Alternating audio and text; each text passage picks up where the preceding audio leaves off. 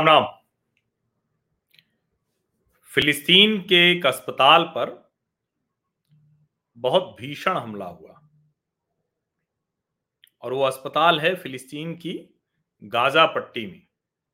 अब ज़ाहिर है, वही गाजा पट्टी जहाँ पर हमास के आतंकवादी छिपे हुए हैं, वही गाजा पट्टी जहाँ से हमास इसराइल पर रॉकेट बरसा रहा है। वही गाजा पट्टी जहाँ के लोगों को इसराइल के लोगों ने अपने यहाँ शरण दी थी। वहीं एक अस्पताल में हमला हुआ। रॉकेट फटा है। अब ज़ाहिर है कि अगर रॉकेट वहाँ फटा है तो फिर तो स्पष्ट तौर पर आरोप लगेगा। कहा जाएगा कि भाई ये इसराइल ने कर दिया। और कमाल की बात ये कि इसको बड़ी आसानी से नेशनल इंटरनेशनल मीडिया ने फैलाया। और जब मैंने सुबह एक पोस्ट की थी एक्स पर तो मैंने बहुत स्पष्ट लिखा था कि जो साफ़ साफ़ दिख रहा है, आरोप, प्रत्यारोप कुछ भी हो लेकिन मानवता हार रही है, लोग मर रहे हैं, ये युद्ध कैसे खत्म हो इसकी बात नहीं हो रही है। लेकिन अब तो प्रोपागेंडा लगभग लगभग साफ़ हो गया। अब जो कहा जा रहा था कि इसराइल ने हमला किया इसराइल ने मार दिया तो दरअसल चूँकि वहाँ पर कौन आ रहा था? अमेरिकी राष्ट्रपति जो बाइडेन, उनको जॉर्डन भी जाना था, और वहाँ के जो राष्ट्राध्यक्ष हैं, उनसे भी बात करनी थी, किंग से। अब ऐसे में क्या इसराइल इतनी बड़ी मूर्खता करेगा, इतनी बड़ी गलती करेगा कि उसी दौरान वो गाजा पट्टी के एक अस्पताल पर हमला कर देगा, जहाँ 500 लोग मारे जा चुके हैं अब तक? ऐसा संभव है क्या? लेकिन जो हुआ है, वो दिल दहला देने वाला है और इन आतंकवादियों के अंदर जरा सा भी मानवता, दया, करुणा कुछ बची ही नहीं है। ये तो पहले ही तय था। अब लगता है कि वो राक्षस पने में बहुत आगे निकल गए। वो नरपिशाच हो गए। आप जरा सोचिए, इस समय में जब दुनिया ये चाह रही कि किसी तरह से युद्ध समाप्त हो, रास्ता कोई निकले, ऐसे समय में हमास गाजा पट्टी से लगातार रॉकेट पर रॉकेट दाग रहा है। ज़ाहिर है इसराइल का अपना एक सिस्टम है और इसराइल उन रॉकेट्स को पहले से ही पकड़ लेता है। पहले से उसको समझ में आ जाता है। उसका खुफिया तंत्र, उसका टेक्नोलॉजी तंत्र बहुत मज़बूत है। अब ये मत कहिएगा कि खुफिया तंत्र इतना मज़बूत होता तो हमास के आतंकवादी कैसे घुस गए। दरअसल खुफिया तंत्र तो मज़बूत था, लेकिन उन्होंने भरोसा किया और गाजा पट्टी के लोगों को अपने यहाँ काम दिया। जो लोग वर्क परमिट पर काम करने जाते थे, उन्हीं लोगों ने आतंकवादियों का साथ दे दिया। बड़ा सवाल खड़ा होता है, लेकिन उसको अभी छोड़ दीजिए। अभी विशुद्ध रूप से ये बात करेंगे कि ये हमला इसराइल ने नहीं किया तो फिर किया किसने है? अब ये एक ऑडियो क्लिप है, ये जरा इसको देखिए। ये ऑडियो क्लिप सुन लेंगे आप तो समझ में आएगा। A recording of a conversation regarding the hospital launch incident by the Islamic Jihad terror organization. Hamas operative दो बात कर रहे हैं, जरा सुनिए, नीचे ये भी आ रहा है कि क्या लिखा हुआ, अंग्रेज़ी में I am telling you this is the first time that we see a missile like this falling हम पहली बार ऐसा देख रहे हैं कि इस तरह से मिसाइल कोई गिर गई जरा सुन लीजिए इनको, तब फिर आगे बात करते हैं।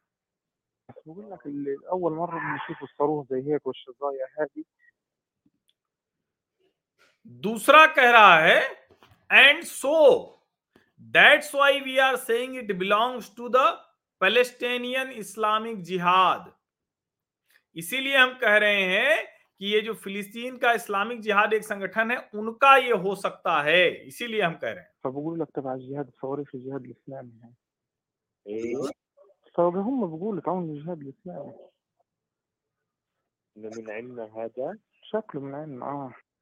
वो पूछ रहा है क्या ये हमारा है तो कह रहे हैं हाँ लग तो ऐसा ही रहा है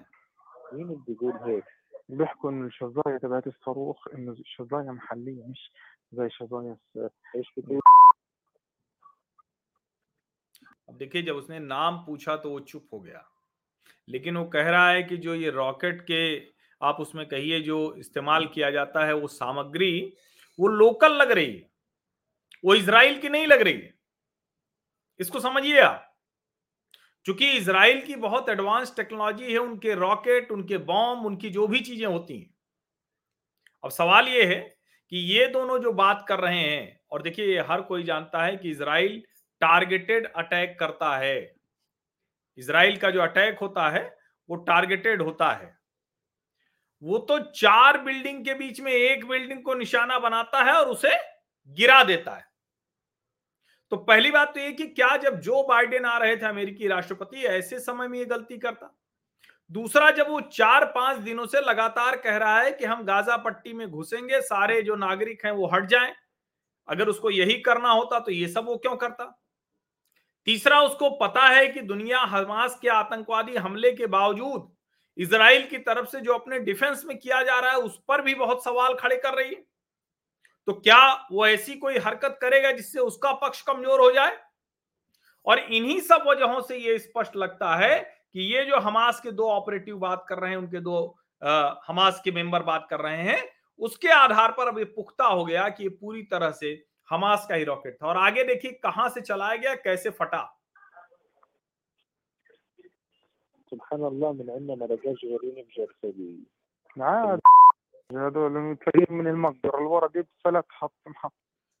the cemetery behind the hospital वहां से इसको लॉन्च किया गया था और दुनिया भर में ये बात तो हो रही कि इसराइल क्यों हमला कर रहा है ठीक बात है मैं भी मानता हूं कि एक भी फिलिस्तीनी नागरिक अगर उसकी जान जा रही तो ये बहुत खराब है लेकिन हमास के आतंकवादियों को अगर वहां के नागरिक शरण दे रहे हैं उनके घरों में अस्पताल के पीछे उन्होंने अपना रॉकेट लॉन्च करने का ठिकाना बना रखा है तो ये आप सोचिए कितना खतरनाक है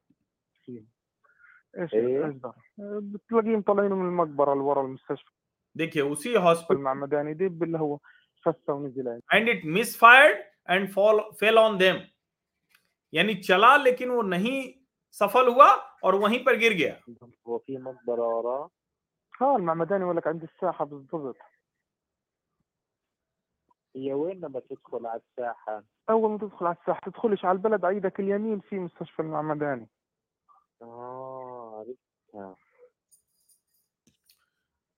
दक्षिणी हिस्से में अस्पताल के वो सिमेट्री है जहां पर ये सब हुआ और इसीलिए मैं कह रहा हूं कि देखिए आप जब इस तरह की बातें करते हैं तो भाई बड़ा आसान होता है। कोई भी कह देगा कि इसराइल तो यही सब कर रहा है अभी इसराइल सारी गड़बड़ कर रहा है। लेकिन लॉजिक थोड़ा लगाना चाहिए और वो लॉजिक बहुत स्पष्ट तौर पर बता रहा है कि अभी भला कैसे ये कर सकता है। उसको तो पता है, उसको बहुत अच्छे से पता है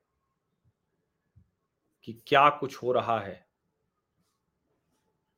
अब ये जो इजरायली डिफेंस फोर्सेस का अकाउंट है, उस पर ये तो डाला ही है इन्होंने। इसको इन्होंने, ये तो जो अभी मैंने ऑडियो रिकॉर्डिंग आपको सुनाई, इसको तो उन्होंने डाला ही है। उसके अलावा भी वो सुबह से बता रहे हैं अलग अलग वीडियोस में। ये वो रिकॉर्डिंग थी जो आपने सुनी? ये वो वीडियो है। A, failed rocket launch by the Islamic Jihad terrorist organisation hit the Al Ahli hospital in Gaza City IAF footage IAF Israeli air force IAF हम लोग चुके इंडियन एयरफोर्स जानते हैं। IAF footage from the area around the hospital before and after the failed rocket launch by the Islamic Jihad terrorist organization. अब जरा ये देख लीजिए। अच्छा चूँकि इसराइल ने पूरे गाजा पट्टी की लगभग मैपिंग कर रखी है। जो बार बार कहा जाता है कि वो तो कहीं भी सर्विलांस कर सकते हैं गाजा पट्टी में। और आपको लगता है कि ऐसे समय पर जब ये सब चल रहा है तो वो ये नहीं कर रहे होंगे कई बार लोग ये कहते हैं कि अरे इसराइल ने जो तकनीक बनाई, वही तो गाजा पट्टी वाले, हमास वाले भी बना ले रहे हैं। उसको ऐसे समझिए कि एप्पल का फ़ोन होता है, वही टेक्नोलॉजी, फिर दूसरे चाइनीज़ फोन्स में भी आ जाता है। लेकिन दोनों की क्वालिटी, लीडर और फॉलोअर का फ़र्क होता है। इधर आप देख लीजिए, छोटा सा वीडियो है। देखिए, ये दिखा रहे हैं कि ये हॉस्पिटल कंपाउंड है, ये और fire as a result of failed launch, देखिए।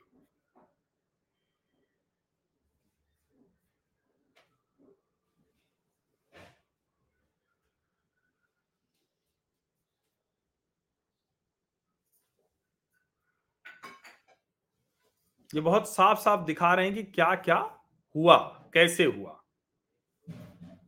ये दोनों की टाइमिंग देखिए आप, पहले का, बाद का।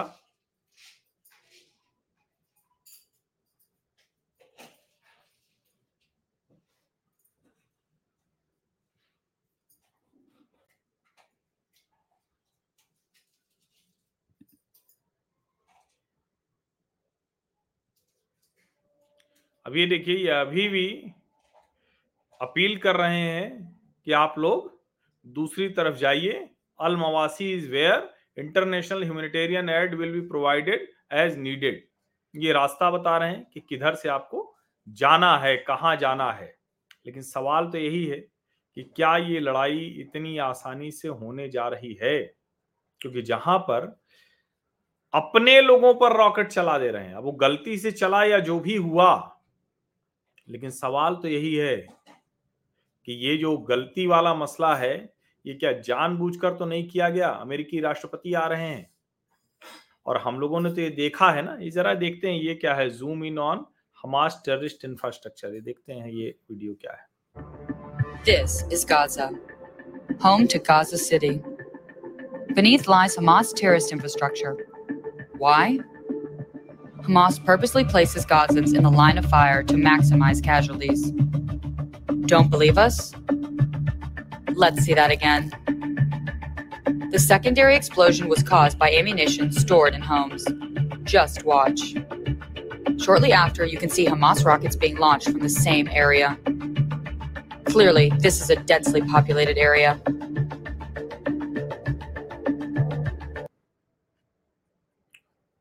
और ये जिस तरह की लड़ाई है ना ये लड़ाई बहुत ही मतलब जिसको कहें कि लोगों की जान ले रही है और अभी भी इसका कोई रास्ता नहीं निकल रहा है दुर्भाग्य से जो मुस्लिम देश हैं, वो एक साथ तो आ रहे हैं।